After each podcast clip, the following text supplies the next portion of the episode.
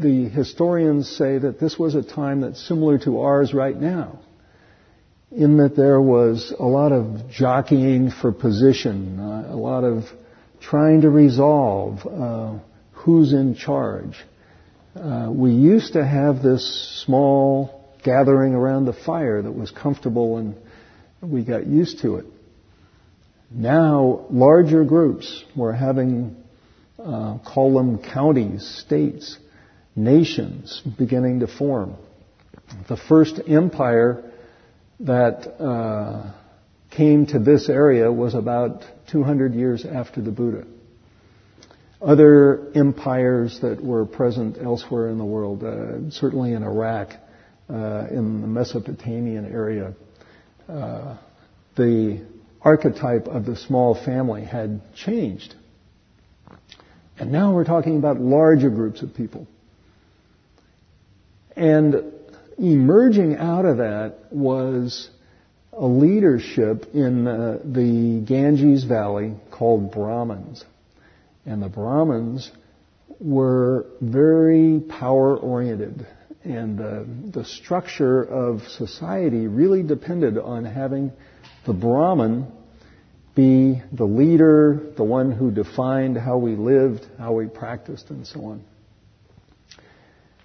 Coming into this very hierarchical uh, leader, follower archetype was the Buddha. And the Brahmins were very oriented, uh, directed toward having people follow, having people learn practices, uh, learn the rules, uh, follow the rules, stay within the bounds of your caste your society and so forth. The man we call the Buddha brought an awareness that was developed over his own practice period, watching clearly, listening and observing, listening and observing himself and others. And he said something quite different. He said that our destinies are in our own hands that we choose our actions in our lives. And as we choose our actions, we create our lives. And every action that we choose has an outcome. And we're responsible for those outcomes. So instead of depending on a Brahmin, a priest, a king, an emperor, a leader, whatever, now we depend on ourselves. And then over 40 years, he taught how do we learn about ourselves? How do we support ourselves? How do we express the best of ourselves? So this was a sea change in the way people saw themselves, society, and the 40 year teaching was to teach us wisdom. So wisdom is the fifth of the faculties. wisdom is that ability to discern from the background what is important. And in fact, as the Buddha taught, what leads to freedom? What leads us to having our own life and expressing and creating our own life. So discerning from all of the things in our in our history, our family, the place that we live, how do we discern those actions which are going to lead to our freedom? So that's what we're going to talk about tonight. But before we talk about that, I'd like to take just a moment and recap the four other faculties. So faculty is a word that relates to facility, facilitation. It means an innate or acquired ability to do something, to, to make manifest. So the first faculty in our series had to do with faith or commitment. In terms of the Buddha's teaching, this is not faith or commitment as we think of it in, in, in religious terms. It's not having the, the faith to say that you believe in certain teachings or uh, certain guidelines. It's not that kind of faith. It's a different kind of faith. It's an ability to be present in your life holding a value or an approach. And the Buddha counseled that what really helps is having a faith or a commitment to what he called the laws of karma. The first law of karma being that what we do counts. What we do, our actions matter. Our actions are real. From our actions we create our lives. Second law being that as we act, we create um, results. And so from our actions, specific things result. And the third being that we have the ability to choose those results that we wish. So this was a freeing insight. Up until the time of the Buddha, the teaching was that people got into life, they pretty much stayed where they were, they didn't have much of a chance to change, and wherever they began, they'd end. The teaching of the Buddha was that anyone, anywhere, can find true freedom. The first facility, faculty then, to have a belief or a commitment or a faith that there is value in our lives, that it matters, that every thought matters, every action matters. So to get that sense of aliveness, that we are creating our lives and that it's important and that we can create just as we choose. We can make our lives rich, vital. It's up to us. So that's number one. Second is effort. So that having a commitment or a faith, then applying effort, we make manifest as we choose. Without effort, we create, we take action, things happen, and we haven't really presented ourselves. We haven't put ourselves into our life. Effort is that quality of putting ourselves, our values, how we see life, what we want to create, putting that forward, making that most important. And then two that work together, mindfulness and concentration. Mindfulness is, as Gil, our teacher, says, it is the ability to self-correct.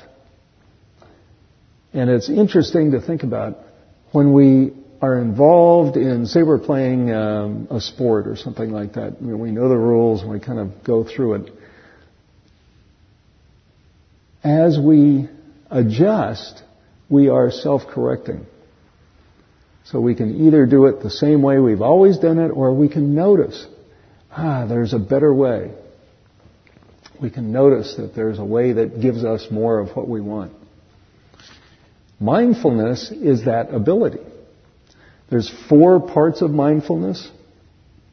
The first is simply noticing. Second, accepting or allowing so that we embrace what we've noticed.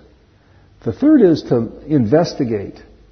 And so as practitioners, as we sit and use meditative practice in our lives, we have the opportunity to do this, to, to notice, to accept, and then to lightly investigate. Many teachers say that the inner question is, what is this? So if we live our lives with that inner question, what is this? It keeps us alert. We come without preconceptions, prejudices. We come fresh. We come with that open mind, that beginner's mind that says, what is this? So this is mindfulness, noticing, what is this? And then concentration, the fourth of the faculties, being a stability so that the what is this has a chance to be experienced. If we don't have concentration and we move quickly from one thing to another, we never really have a chance to develop, to settle, to, to kind of um, become uh, settled and identified. So concentration is that ability that we have, that we choose, to be present for just what is without being distracted. Somebody once said to me that the secret to a good life is being focused. And we can have lots of experiences, but those people that have lots of experiences without concentrating or focus get to the end of their lives and they say, Whew, wow, that was fast and it's all over. And, you know, there's some things that I wish I'd have done. And, you know, regret becomes the way you end your life. And so the teachings of the five faculties then give us this opportunity to not come to the end of a chase or a rapid experience, but to just settle, to have concentration and focus, to notice what is this? To build upon effort, effort that we put forward, and to have that come from really what is deeply within us, our, what we are committed to, our values, uh, call it faith. So those are the four faculties that so far we've addressed in this series. So tonight I'm going to talk about the end faculty. Call it, uh, you folks that watched the World Series last week, you know the concept of the closer. Papelbon is the guy that came in at the end of the game and had the fastballs and just, uh, you know, dazzled the hitters and he finished. Well, wisdom is kind of like that. Wisdom is the overarching piece, facility, capability that really gives us something that we can be alive with. Wisdom is made up of a couple things. I mentioned before discernment, being able to cut away that which is not beneficial to us, discrimination, being able to decide, to be clear. I'll share a story that I like a lot. it happened in the Home Depot in Palo Alto, East Palo Alto. It was about 5:20 one Friday afternoon and shoppers were in there buying this and that for the weekend. And a gentleman who wasn't that old, about 50, was walking down one of the um, aisles and had a heart attack. Fell down. People gathered around, and it was one of those high intensity experiences that sort of galvanized people. And so everybody was, you know, wanting to make some positive influence, but not knowing exactly what to do. And the end result was that the poor chap with the heart attack was on the floor, surrounded, couldn't really breathe. Uh, people were talking and chattering. You can imagine the confusion and the chaos. It was a time that was ripe for some wisdom, for some discrimination. And sure enough, a young man who was a salesperson working at that Home Depot saw that there was this clutch of anxious people gathered around this man that needed some space and some help. And so he got one of those rolls of yellow barrier tape, you know, construction tape that they have that they put around to isolate uh, parts of construction sites. And he kind of walked into the crowd and he said, excuse me folks, could I have you move back? I'm just going to put this tape here so that this man here can have some space. And he created a perimeter. Everybody kind of moved back outside the perimeter. A few people who really knew what they were doing could get close to him. People could uh, notice what was needed. Somebody needed to call 911. Somebody needed to check his identification to see if uh, a relative could be contacted and so on. And so all of a sudden from chaos emerged people that were clear, uh, taking effective action, moving to help this man. I had the opportunity in my role as a Kara grief counselor to go talk to the employees that were involved in this about two hours after it happened. And it was a remarkable experience because this young man had, you know, been a sort of a faceless entity in the group before. No one really had noticed him. But all of a sudden, everybody realized that his contribution was vital. Just moving that tape and creating a perimeter gave a chance for people to kind of focus, concentrate, settle, apply right effort, and make a positive difference for the man that needed the help. So I think that illustrates wisdom in practice. There's a couple of things to notice. One is that we don't usually have the right, comfortable setting to apply wisdom. Now, it's one thing to apply wisdom when you're sitting on the Dharma seat here and you've had a chance to get your thoughts together and have done some reading and I listened to Gil's talk about wisdom and so forth. I, that's an easy way to demonstrate or talk about wisdom. It's harder in our lives because things happen quickly, unexpectedly. And so what comes forward, what comes out of us has lots of pressure, lots of distraction. So it behooves us to develop what comes forward first before we get into high intensity events like something at Home Depot. So the thing to notice about wisdom is that we can develop it, we can prepare for activities where we can demonstrate it. And the way we do that is by meditating, practicing, practicing our inner awareness so that we can be in the midst of noise, confusion, and chaos and still be able to make decisions, see clearly, and act in our own best interest and the best interest of others. So that's wisdom.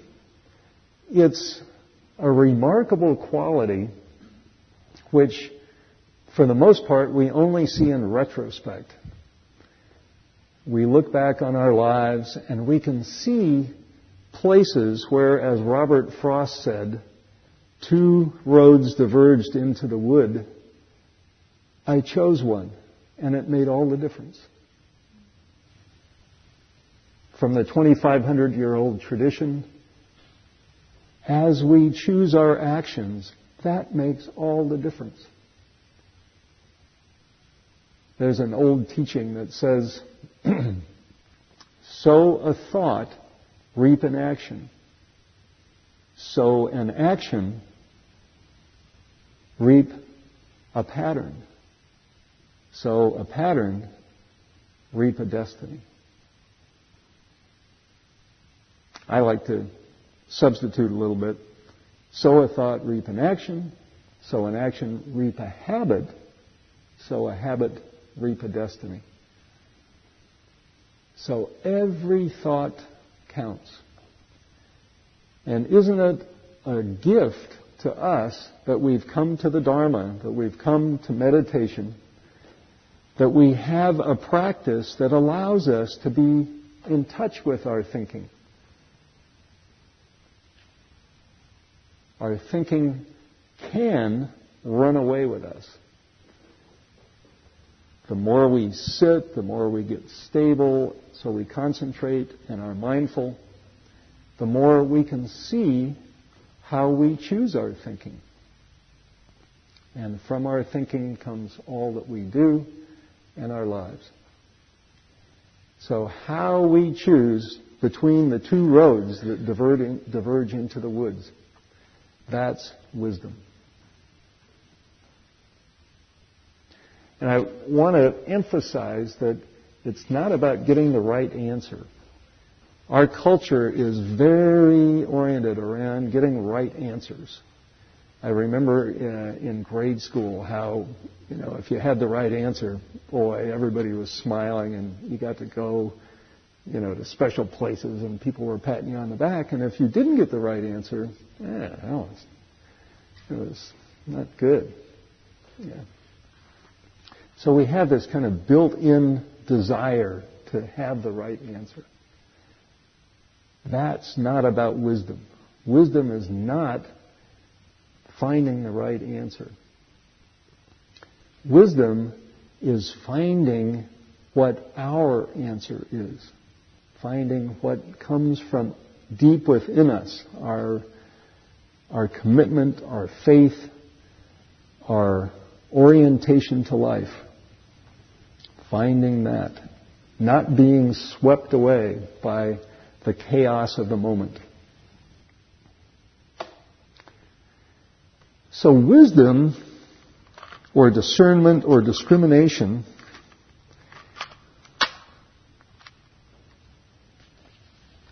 in a big sense gives us our lives.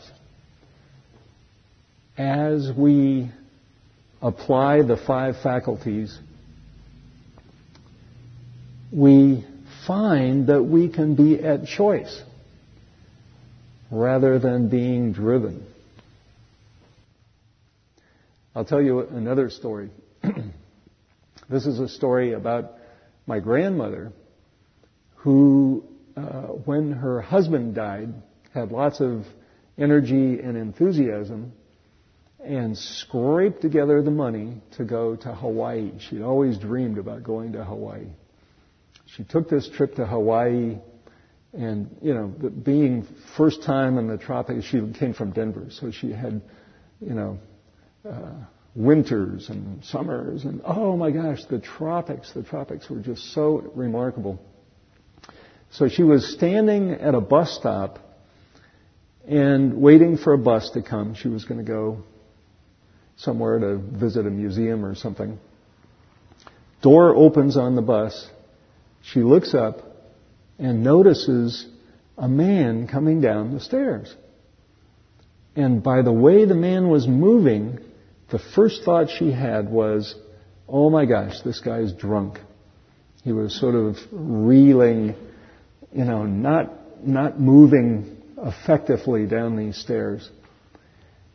And she had this kind of dread, oh no, ah, you know, here I am in paradise, and I have to deal with this. And so that was the first thought that she had. But then the second thought was, he is a human being. He needs help. She opened her arms, and as he came down the stairs, he fell out of the bus, and she caught him put him down, settled him down, looked and realized that he was physically disabled, not drunk. He had a crutch that she hadn't seen, and he was just having a hard time getting down the stairs. So there were two roads diverging into the woods. judgment, ugh. embrace, honor. And the wisdom that she had developed over a lifetime prepared her to instantaneously be there with what she really wanted to be. Something that she had faith in, commitment to. Honoring a human being, no matter what.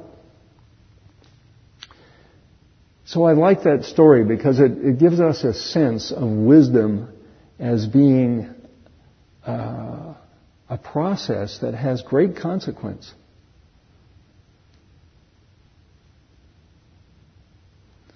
Wisdom doesn't always work out. Uh, I had a chance about a year ago to go to uh, Mexico to visit with the gray whales in the lagoon where the gray whale mamas come to have the babies. And the gray whales have been going to the same lagoons, two or three lagoons on the west coast of Baja California for millennia. In the 1850s or so, whalers discovered these lagoons and were able to harvest lots and lots of whales. And the whale population went way down. The whalers uh, would show up in the lagoon when the mamas were pregnant and, you know, essentially had little resistance to their harvesting these whales. A guy named Charles Scammon was captain of a, one of these ships and became pretty wealthy and well known by about the 1870s, the whale population had decreased so much because of over predating on the part of the whalers that it wasn't really commercially viable anymore. And so Scammon gave up the whaling and spent the rest of his life kind of digesting uh, the experiences he'd had. He was able to retire. He lived on the East Coast. And he wrote a book about what was then called Scammon's Lagoon, about how he regretted those years where he was taking advantage of these mother whales and baby whales.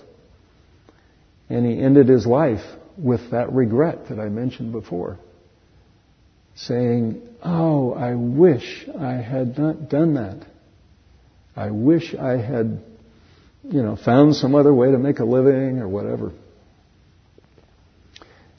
And so later in life, he got wisdom, but not in a way that was uh, that positive for him.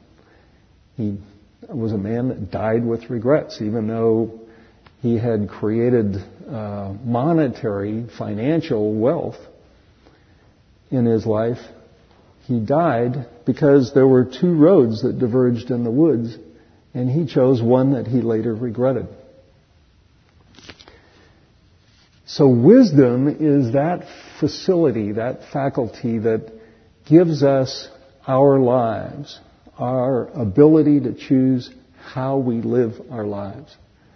And every day, moment by moment, thought by thought, if we are mindful, concentrated, if we come from who we truly are and apply effort, right effort in the right direction, we will act in wise ways and we will build lives that we can feel proud of, that we feel energy around, and that we can share. And in the long run, we will look back and we will say, you know, I had the freedom to do what I wanted to do, and I did, and I'm glad. No regrets. Well, those are my thoughts. I want to just end with a piece that I use uh, as sort of my meditative phrase. As I sit down to meditate, I say inwardly uh, a series of phrases that kind of uh, are like sitting up straight, only they're for my inner self, not my body, but my inner self. And so they get my inner self to sit up straight and be attentive and be alert. So if you'll join me, I'd like to just have everybody get into a sitting posture. We'll just sit for a minute. I'll say some meditative phrases about the faculty of wisdom. And then we'll end and have a chance for questions and responses. May my practice free me quickly so that I may, with a light heart and a clear mind, move out into life just as it is, open to it just as it is, with no clinging, no holding back, no creating structures, but being open to what wants to be created.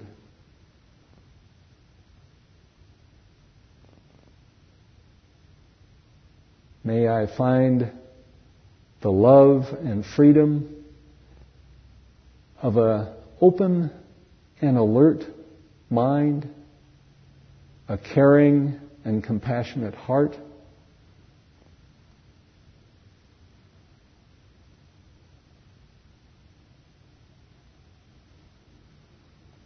And may my life end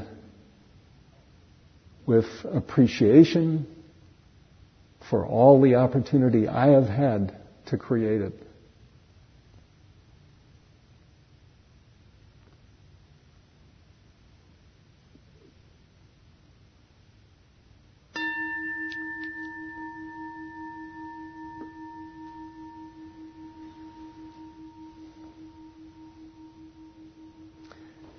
Well, there's some thoughts about faculties, developing skills, gaining our life, choosing well when there's two roads diverging. So what I'd like to do is suggest that in our lives there are both times when we've made a wise choice and times when we've not made such a wise choice. That's why we're living. We have the opportunity to see the results of our actions and choose. So just as a way of starting a discussion or a sharing, I'd like to ask you, what is it in your life that allows you to choose when two roads diverge? So think about a time where two roads have diverged. What is it that let you choose? That guided your choice, that supported a, a clear, wise choice? Yes, and uh, if you don't mind, share your name, please. My name is Mary. Yeah, Mary. Uh, oh, hang on until we get the microphone there. My name is Mary. Um, I had a time about 20 years ago that I can remember that I could choose to go to graduate school or uh, take care of my mother who'd had a heart attack. And um, I wanted both very much. But I think the uh, factor that led me was that I, I loved my mother, but I wanted to love her more. And um, it would give me time not only to care for her, I'm a nurse, uh, but to find out about her. And uh, it seemed to me to be a sacred thing. Nice. Yeah. And uh, how long did that go on? How how long were you? Thirteen years. Thirteen years. Yeah. My goodness. I learned more than in graduate school. Yeah, exactly. Beautiful. And I, I can just see by your face that that was a choice that you look back on without regret. No. Yeah. Yeah. Nice. Thanks. Anybody else share a two roads diverging story? Your name? Closer. My name's Todd. Todd. Great. And uh, the thing that's interesting to me about wisdom and my practice is that up until my practice, making conscious choices is something that was a challenge for me. Uh, I don't feel like I was making conscious choices. I was acting more out of habituated conditioning and patterns and behaviors.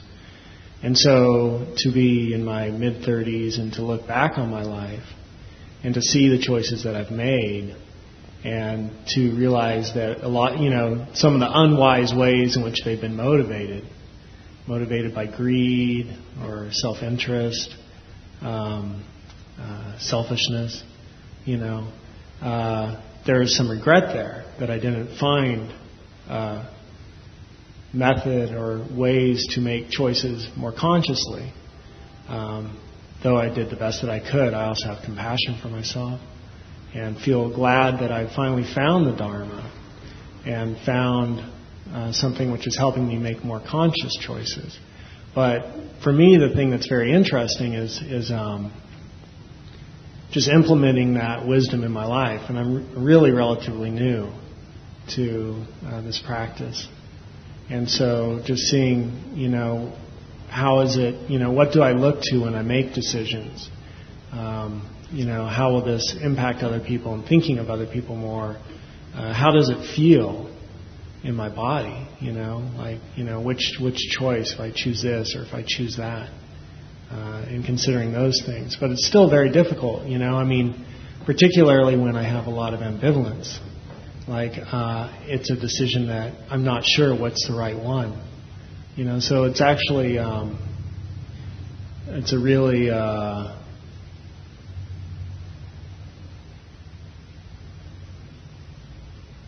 it's a struggle with with some decisions, knowing which one to make. Know? And uh, I think that I could find myself standing there sometimes. What I choose? Yeah, but you can see the two way. roads, but which one to choose? Yeah. Yeah, uh, sometimes we don't know. Uh, sometimes it's a, a process of just going into the silence. The phrase that I like a lot is don't just do something, sit there. The reverse of don't just sit there, do something. Don't just do something, sit there, to me, gives us permission to just let those roads stay there and just yeah, take it in. Take it in. Just be silent. And just let the, the commitment, the faith, let that kind of bubble up or emerge. And I know exactly what you're talking about. Uh, it's rare in our fast-paced lives that we have an opportunity to take the time. But in the long run, it benefits us and everybody else so much when we just take the time to just sit, let the choices wait, and just wait for that wisdom to emerge. And uh, sometimes the waiting is longer than we'd like it to be. Thanks for sharing that, Todd. That's, You're welcome. Yeah thank goodness that we've all found practice. Huh? I mean, isn't practice a piece of work, a, joy, a, a precious gift that somehow we got? You know, here we are tonight instead of out doing all sorts of other things that we could be doing, just sitting. What a gift. Anybody else? We have time maybe for one more person to share. Observations, story? Yes, please. Uh, my name is Matt. Uh, for me, I've struggled with overeating a lot in my adult life. So what kind of helps me to not overeat sometimes is I think about not just what's going to happen that night, but how I'll feel the next morning and, and how that leads to the next afternoon and you know, so kind of, I think about, I weigh the, uh, the temporary gratification as opposed to the health and, you know, the next day and how I feel when I wake up in the morning. So that helps me to kind of, you know, make healthier choices sometimes. Mm. Nice. Thanks for sharing that. I, to me, in the language of the five faculties that were taught by the Buddha for 40 years, he would say, you know, you really get it that there are consequences to your actions the results, and you can choose. And so developing a practice where you're mindful, where you notice what those consequences are, gives you a chance to choose. What freedom! What freedom! So, well, I would like to invite us to do a little bit of quiet sitting and then I'll share just one last piece of insight uh, that we can hold that maybe will help us when the roads, when the choice between the two roads isn't so clear. Will help us stop and sit and wait. So just get into a meditative posture.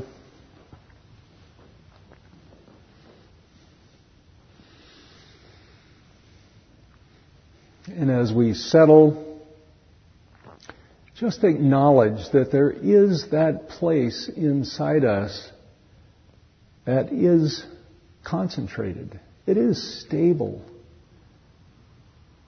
The stability has an openness, a spaciousness, so that we can hold all the events of our lives all the demands and questions and concerns, all of the pressures. There is a place within us where we can hold that all before acting. It's spacious, it's open, it has a brightness. Some teachers say that the inner life is characterized by light and love. So, in comparison to the small group gathered around the fire, seeking comfort and safety in others, as we touch that light, open, spacious place inside us, we find that those needs for safety, for support, that they drop away. And that we can choose freely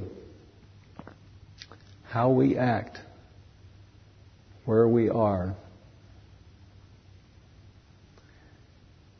The man we call the Buddha, in his last teaching, from the Parinibbana Sutta was asked, What is the ultimate teaching? Give us that one teaching that we can hold after you're gone, that we can always have with us. What is that one ultimate wise teaching that can guide us through our difficult lives? The Buddha meditated and then said words to the effect of, Be a light unto yourself. Sometimes it's translated as be an island unto yourself. The sense being that we are a whole unit that is self-lighted. We choose how we move and where we go and how we associate. But our choosing, our inner holding of life is self-lighted. We are a light unto ourselves.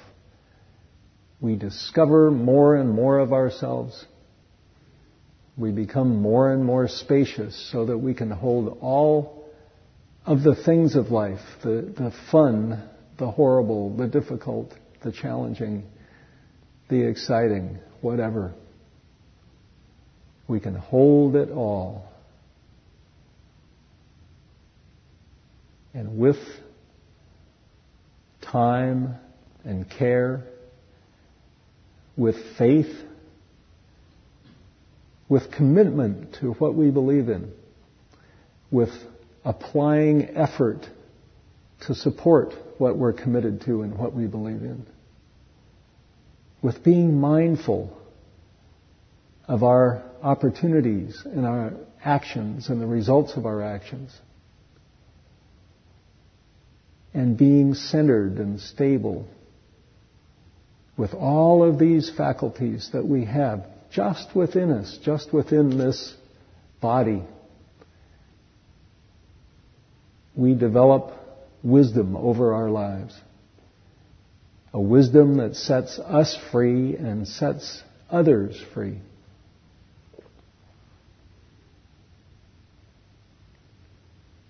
So the simple teaching.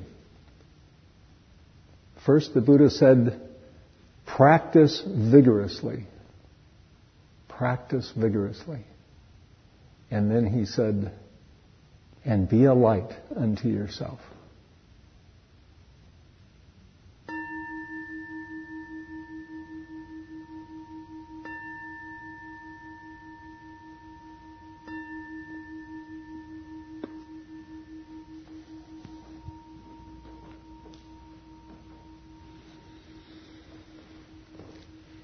Thanks so much for sharing this experience this evening. Thank you for your practice. What a gift it is to be with others that care and are committed and have faith and practice. What a gift.